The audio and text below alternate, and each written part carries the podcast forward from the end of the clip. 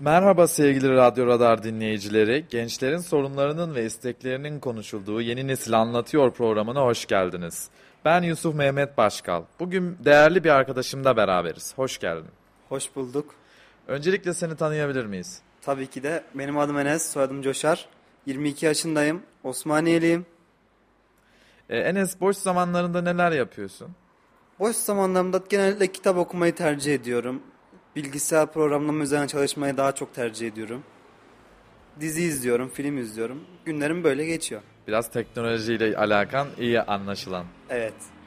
Peki e, Enes e, şu anda e, Erciyes Üniversitesi'nde hangi bölüm okuyorum demiştin? Harita mühendisliği okuyorum. Harita Son mühendisliği. sınıfım.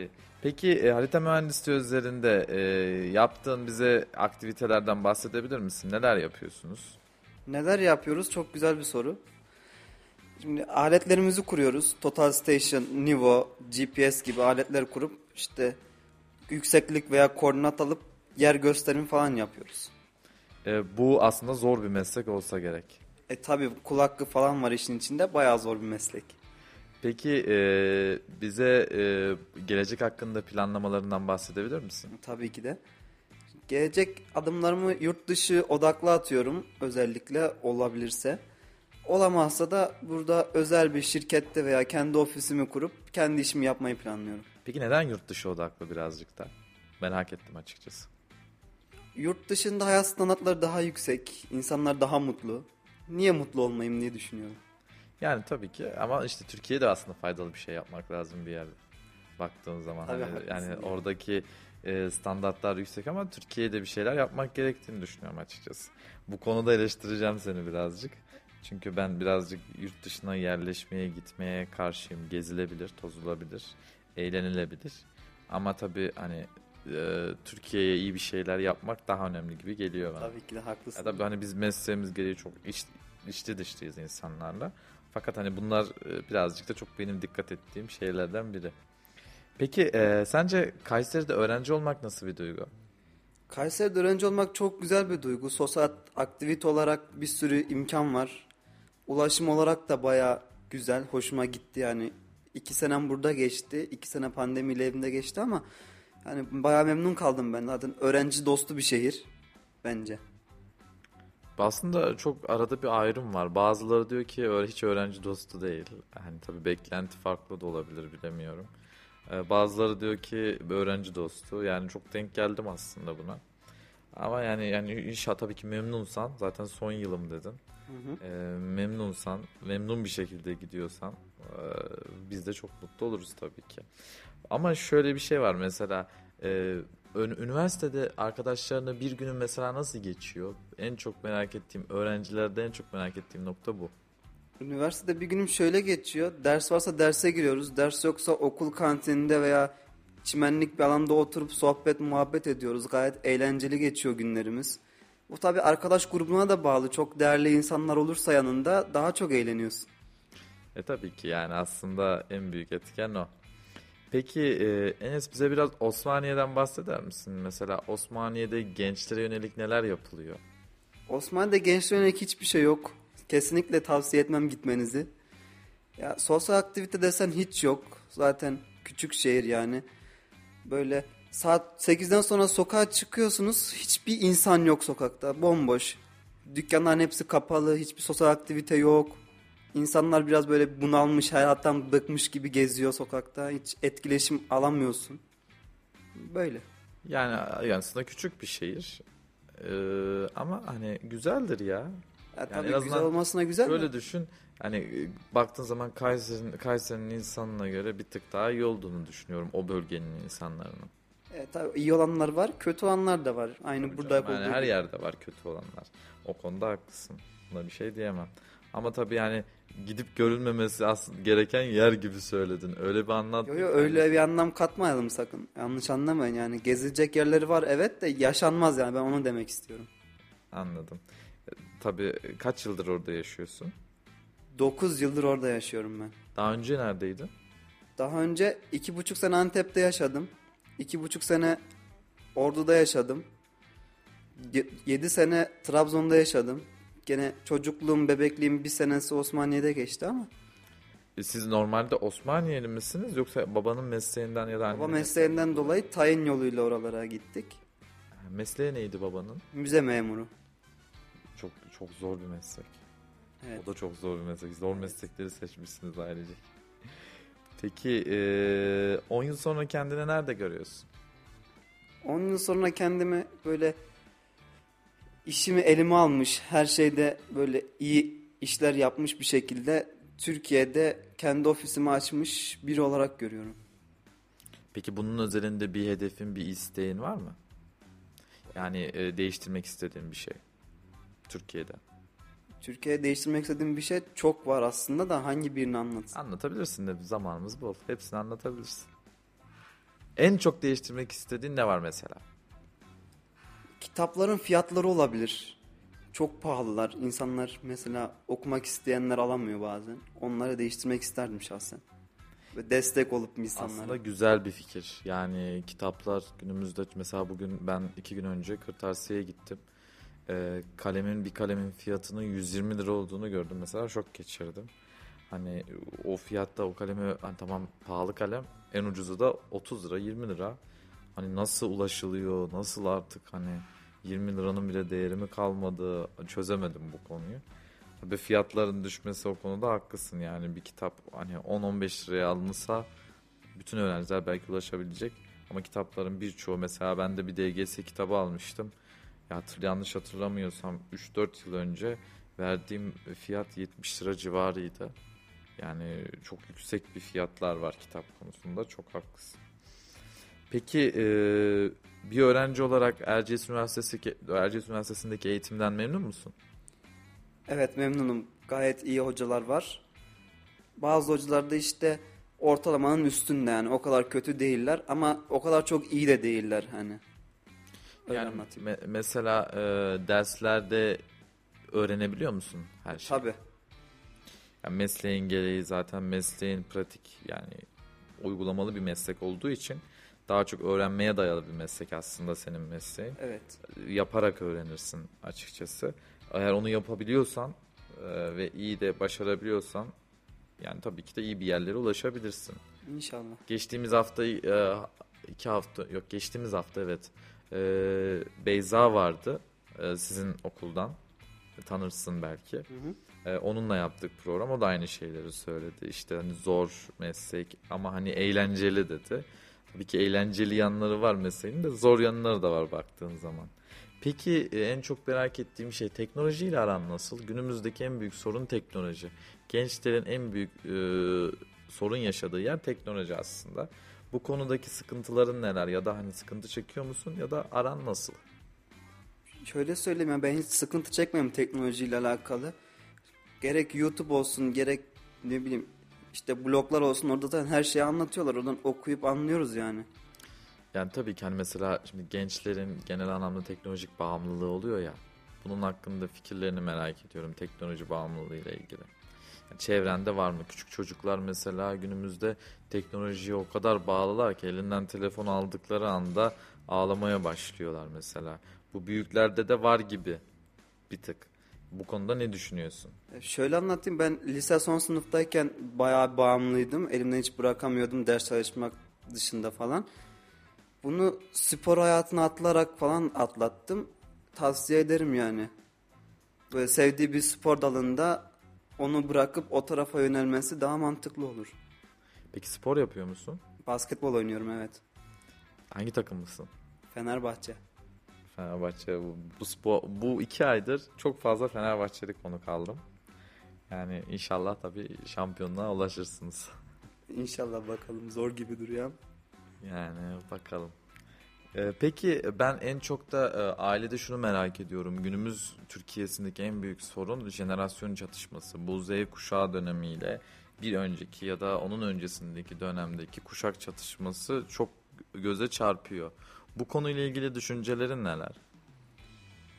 Ya şöyle anlatayım. Şimdi atıyorum bir tane tişört veya pantolon alıyorsun. Ailen buna karşı çıkıyor. Bu giyilir mi falan diyor. Yani alışmaları lazım diye düşünüyorum ben şahsen. Ya aslında hani birçok ebeveynin düşüncesi hani o ıı, 90 yılı 85 yılı döneminde olduğu için hani artık tabii ki jenerasyon çok ilerledi. Ee, insanlar değişti. Hani teknoloji değişti, yaşam standartları değişti. Bu değişimle beraber her şey değişti. Ee, tabii ki insanlar ayak uydurmakta zorlanıyor bir yerden sonra. Bu da hani aile içindeki kuşak çatışmasını aslında etkileyen et, onun en büyük unsurlardan biri. Yani bugün mesela baktığımız zaman 9 yaşındaki çocuğun elinde son model cep telefonu var. Biz 9 yaşındayken cep telefonumuz yoktu. Öyle düşün. Yani aslında bir e, kuşak çatışmasının içerisinde e, büyümeye çalışıyorsun aslında. Gerçekten hani e, tabii ki aslında eğlenceli yanları da var da baktığın Tabii. zaman hani gülüyorsun, eğleniyorsun. O onunla dalga geçiyor, o onunla dalga geçiyor. Hani derler ya e, biz senin yaşındayken hey der ya eskiler.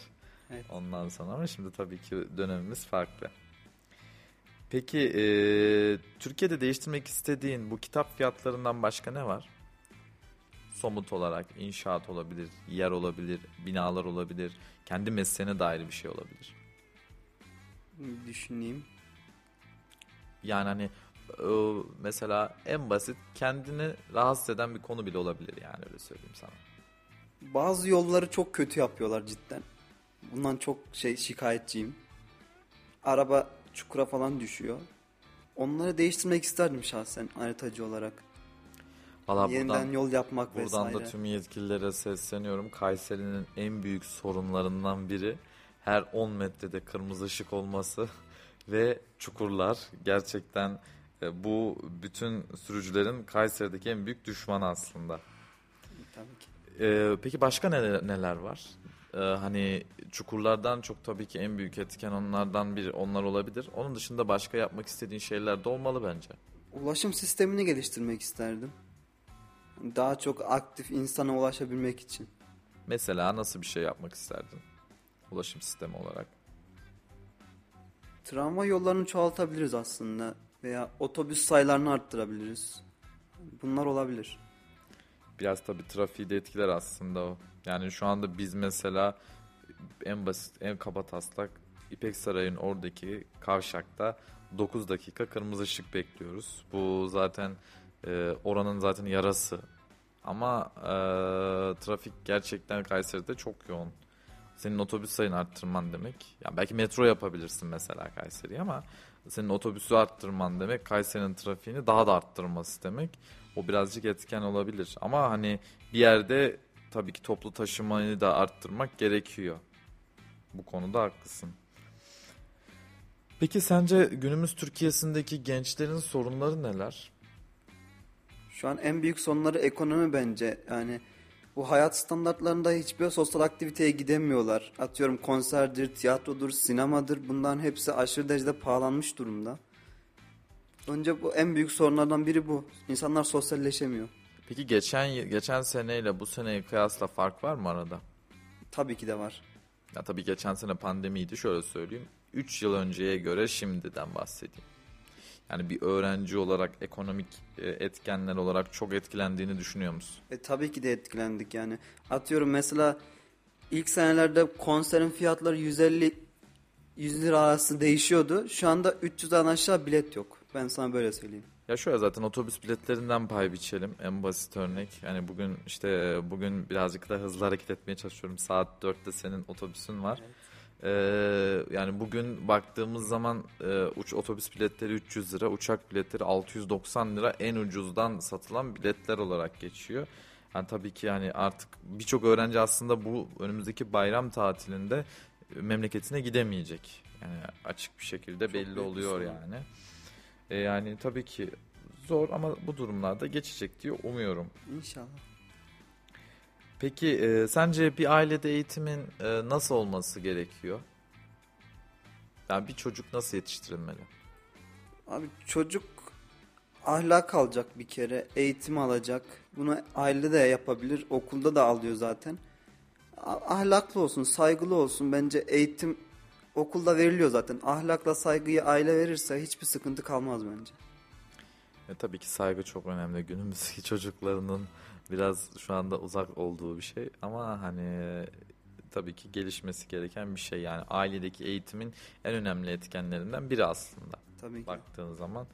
Ee, bu e, peki hiç bir çocuğun nasıl yetiştirilmesiyle alakalı hiç ailenle bir tartışmaya, diyaloğa girdin mi? Yani hani işte sen şöyle yetiştirildin, sen şöyle yetiştirildin gibi bir şey oldu mu hiç? Hayır hiç karşılaşmadım desem yeridir yani. Karşılaştırılma gibi bir şey de olmadı. Yok yani. hayır.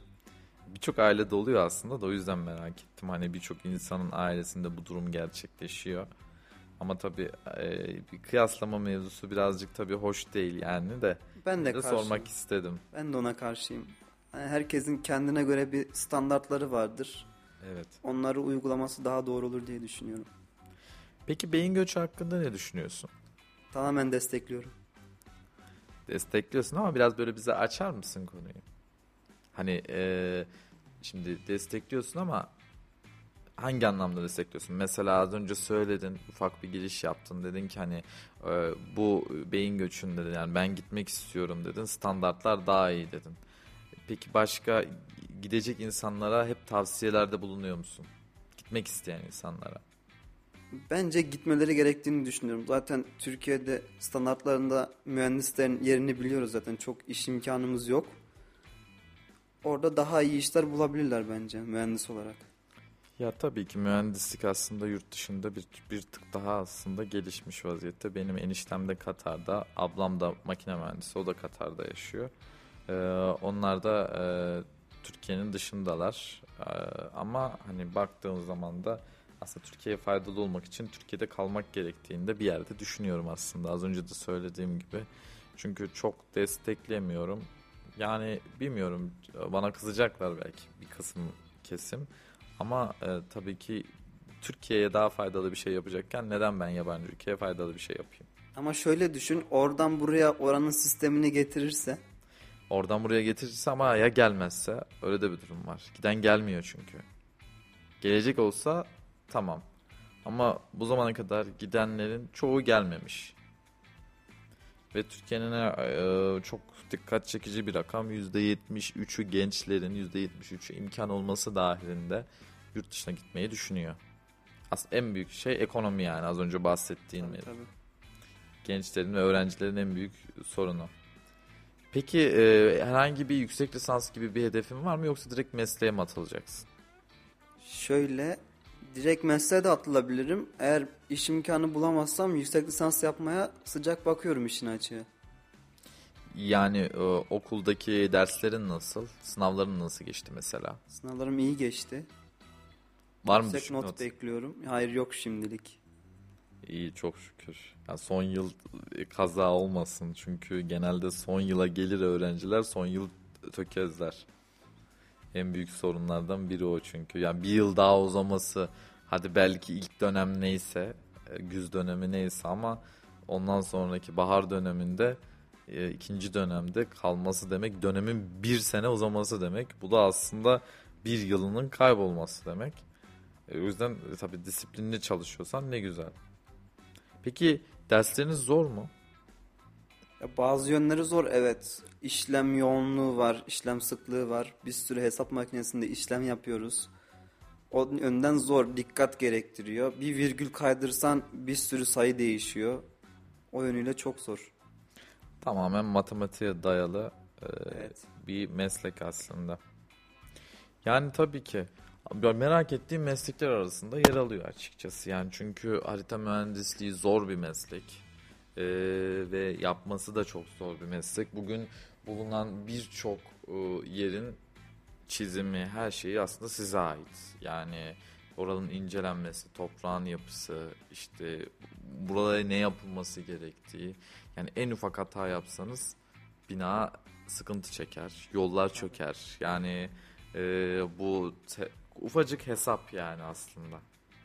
Bir virgül az Evet. önce söylediğin gibi bir virgül her şeyi mahvedebilir. Bir virgül sana bir ton toprağa mal olabilir kazı yaparken. Evet. Yani aslında en büyük etken bu. Kayseri'de totalde kaç yıl kaldın? Kayseri'de totalde bir buçuk yıl olacak işte. İlk dönem Kayseri'deydin. Evet. İlk dönem Kayseri'de, Kayseri'deydim. Sonra pandemi patladı işte. O sıra evlere daldık. Peki Osmaniye'deyken özlüyor musun burayı? E, tabii ki de. Çok büyük etken. Özellikle arkadaşlarım. Ya tabii ki hani e, zaten üniversitede Kayseri'ye gelirken insanlar hep bir çekinerek geliyor. Bunu ben çok duydum. Çok çevremdeki arkadaşlarımdan. Genellikle söyledikleri şey işte ya geldim Kayseri'ye Allah kahretmesin burası nasıl şehir ee, işte şöyle böyle sıkılıyoruz öğrenciliğimizi yaşayamıyoruz. Ondan sonra 4 senenin sonunda ben gitmek istemiyorum. Yani o kadar alışmış o kadar benimsemiş oluyorlar ki şehri aslında. Yani baktığın zaman çok bir sosyal faaliyeti olan bir şehir değil ama arkadaş çevresi olduktan sonra işte artık günümüz zamanında pandemiyle beraber bir Türkiye'ye park kültürü geldi. Hani eskiden kafe kültürü vardı. İşte onun öncesinde de kahvehane kültürü vardı. Şimdi insanlar parka gidiyor. Kamp sandalyelerini alıp oturuyor, sohbet ediyor, oyunlar oynuyor, muhabbet ediyor. O eski zamanlardaki dönemlere döndüler pandemiyle beraber aslında. Hani biz de parklarda oturuyoruz. Ee, ve hani parkta oturmak daha güzel geliyor. Özellikle yazın arkadaşlarla oturup sohbet, muhabbet etmek. Ama tabii işte şehir değiştirmek, gitmek, bir daha gelmemek e, o birazcık sıkıntı. Yani tabii. Peki e, gelecekte e, kendini gördüğün bir firma var mı? Kendimin e, burada çalışmak istiyorum dediğin bir firman var mı istediğin? Hiç o yönden bakmadım. Hep kendi firmamı falan kurmak istedim yani. Peki nerede kurmak istiyorsun? Osmaniye'de mi, Kayseri'de mi veya hatta başka bir şehirde mi? Ege tarafında kurmayı düşünüyorum kurabilirsem. Peki neden? Daha çok iş imkanı var. Orada yani, ofisler az, daha çok iş yapacağım. Birazcık bize Ege'nin ihtiyacı dolayısıyla? Birazcık evet. açabilir misin bize konuyu? Ege'de zaten harita mühendisi sayısı az. Yani öbür şeylerden az, öyle diyeyim ben sana. Burada atıyorum 400 tane varsa orada 200 tane var. Ne, neredeyse yarı yarıya oynuyor diyeyim. O iş imkanını kapatmak için. Aslında tamamen e, bir pazar oluşturmak istiyorsun evet. yani. Aslında mesela Kayseri'de çok fazla var diye biliyorum. Çünkü yanlış hatırlamıyorsam forumun çaprazında sırf 5 tane var. Ee, ve hani Kayseri birazcık daha inşaat sanayi e, e, ekonomi şehri olduğu için bu durumlar daha çok ama tabii Ege'de falan yok. Daha hala yüksek katlı binalar yok mesela. Kayseri'nin şu andaki kat sınırı 18 15'te 18'e çıktı. Şu an 21 kat falan bina yapabiliyorsunuz. Sahabiye'deki binalar 24-25 kattı şu anda yapılan yeni kentsel dönüşüm binaları. Ee, tabii birazcık e, bunlar zor meslekler ama Ege tarafında yapmak da tabii ki güzel. Ki hani oranın belki de ihtiyacı var. Yani sen araştırdıysan, var, evet. varsa o, o şekilde yapabilirsin. Peki ben en çok şunu istiyorum. Az önce de giriş yaptık ama bize birazcık mesleğini anlatabilir misin? Yani ileride yakın zamanda üniversite sınavına girecek öğrenciler olacak. E, mesleği neden harita mühendisliğini seçsinler mesela? Harita mühendisliğini şu yönden seçebilirler. Çok zevkli bir meslek. O aletlerle uğraşmak, kurmak, ölçüm yapmak, ne bileyim uygulama üzerinden çizim yapmak aşırı zevkli bir meslek ama sayısal yönden bakarsak da bayağı bir uğraştırıcı bir meslek. Ya evet tabii ki. Hani onun dışında mesela e, bir öğrenci istemeden geldiğini düşünelim. Okuyamaz zaten de. Bugün e, Erciyes Üniversitesi'ndeki birçok öğrencinin aslında kendi istediği bölümde olmadığını biliyoruz. Tabii. Yani birçoğu iktisatta okuyor, işletmede okuyor. Bugün sorduğumuz zaman mesela tabii ki bizim de ben gazetecilik okuyorum. Son sınıf öğrencisiyim. Ama hani baktığın zaman ben gazeteciliği isteyerek yerleştim. Bana sorsalar gazetecilik ne anlarım ama hani anlatırım. Ama mesela bir iktisatçıya iktisatta okuyan bir öğrenciye sorduğun zaman iktisat ne, iktisata girişi anlat desem bilmez mesela. Çoğu öğrenciden bahsediyorum. Yazmak için yazanlar var. Sen onlardan mısın? Hayır değilim tabii ki de. Şimdi şöyle diyeyim ben size.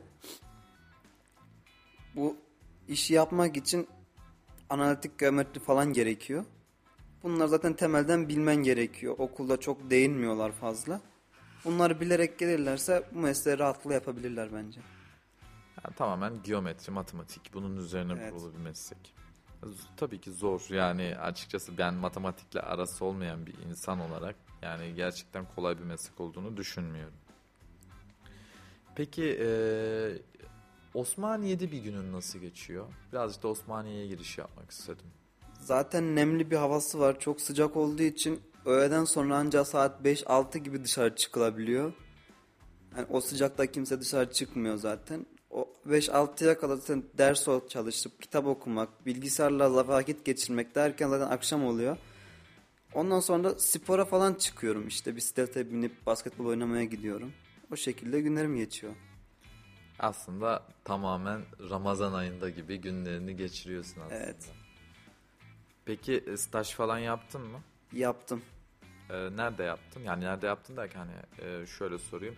Nasıl yaptın? Özel bir büroda yaptım. Bu arazide çıktık sıcakta ölçüm yaptık. Güneşin Kayseri'de mi altında. yaptın? Osmaniye'de yaptım hayır. Vallahi hani yani meslek gerçekten enteresan bir zorluğu var. Peki e, spor alanında birazcık konuşalım. Ondan sonra seni de çok fazla tutmayacağım. Hem oruçsun hem otobüse yetişeceksin. O yüzden çok fazla da şey yapmak istemiyorum, zorlamak istemiyorum. E, spor alanında bize birazcık az önce Fenerbahçeliyim dedin. Evet. Bize birazcık sezonun özetini geçer misin? Bir genç olarak merak ettim açıkçası düşüncelerin neler?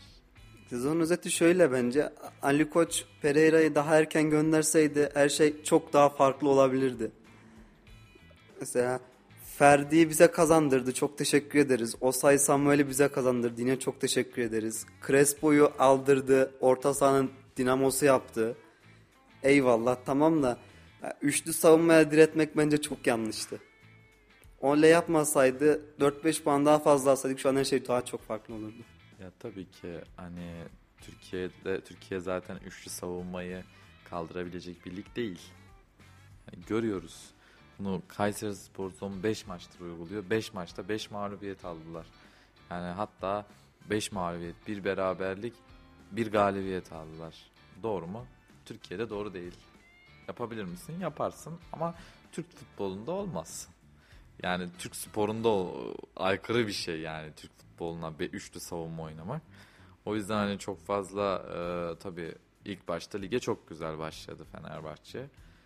Diğer takımlar özellikle Galatasaray yani şöyle şu an ligde aslında bana kalırsa hiçbir renk yok.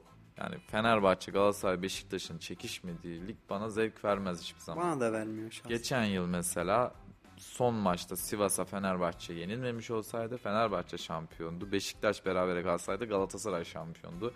Çok güzel bir son 4-5 hafta yaşandı.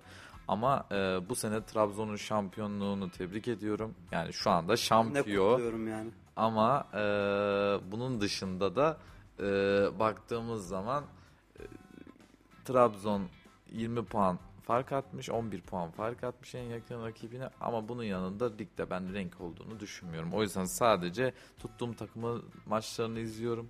İşte Kayseri Spor'un maçlarını izliyorum. Onun dışında çok fazla maçlara bakmıyorum. Çünkü artık zevk almıyorum yani ligden. Son bir senedir özellikle. Ee, ama tabii inşallah lig eski haline döner. Türk futbolu güzel olur. Aynı zamanda Türk basketbolu ve Türk voleybolu da çok iyi durumda. Özellikle voleybolda çok iyiyiz. Ee, basketbolda tabii ki özellikle Fenerbahçe ile Anadolu Efes yani Anadolu Efes şu anda playofflarda ama Fenerbahçe elenmek zorunda kaldı. Ee, Ukrayna'daki savaştaki e, Rus temsilcilerinin e, atılmasından dolayı ligden. Normalde Fenerbahçe şu anda Euroleague'deydi. Ee, bu da birazcık kulüplere bağlı bir şey. Ee, çok da galibiyeti vardı ama yok oldu tabii. İnşallah tabii sporla gelişir. Özellikle gençlere sporda çok ihtiyaç var. Ee, bugün görüyorsunuz Arda Güler gibi, Kerem işte Aktürkoğlu, Kerem Aktürkoğlu gibi. Ondan sonra Trabzon'daki Can Bozdoğan. Can Bozdoğan, Beşiktaş'taki, Ömür. Trabzon'daki Abdülkadir Ömür gibi birçok e, sporcunun yetişmesi gerektiğini düşünüyorum. Yani e, inşallah tabii ki bunlar yetişir. Alttan gelen Arda gibi İshak Vural var ve Fenerbahçe'nin U19 Melih takımında bunlar var. Hani gelişmesi gerektiğini düşünüyorum. Çünkü gençler Türkiye'de 84 milyonluk bir ülkeyiz şu anda ve bu ülkedeki sporcu sayısının az olması bir genç olarak beni de üzüyor. Ben de basketbol oynadım, futbol oynadım, e, yüzme yap- yaptım. Hani birçok spor dalında uğraştım. Ama hani tabii ki kendimizi geliştirebilir miydik? Geliştirirdik ama bu el yatkınlığıyla, yetenekle alakalı bir şey. Biraz da destekle alakalı. Evet bence. birazcık da destekle alakalı. Tabii destek her zaman aldık ama e, yetenekle de alakalı bir şey. E, işte belli durumlardan, belli e, sorunlardan dolayı bir şekilde bırakmak zorunda kalıyorsun. Ama tabii ki spor çok önemli bir etken. E, özellikle hani Türkiye'de geçmişte dünya üçüncüsü olmuş bir ülke. Yani olabilirdik. Dünya şampiyonu da olabilirdik. Dünya kupasını alabilirdik. E, Euro 2008'de yarı final oynamış bir ülke. Ee, son saniyeye kadar Almanya'ya kök söktürmüş bir ülke. Ama bu ülke şu anda sporcu yetiştiremiyor. Çok üzücü. Yani tabii ki inşallah yetişir.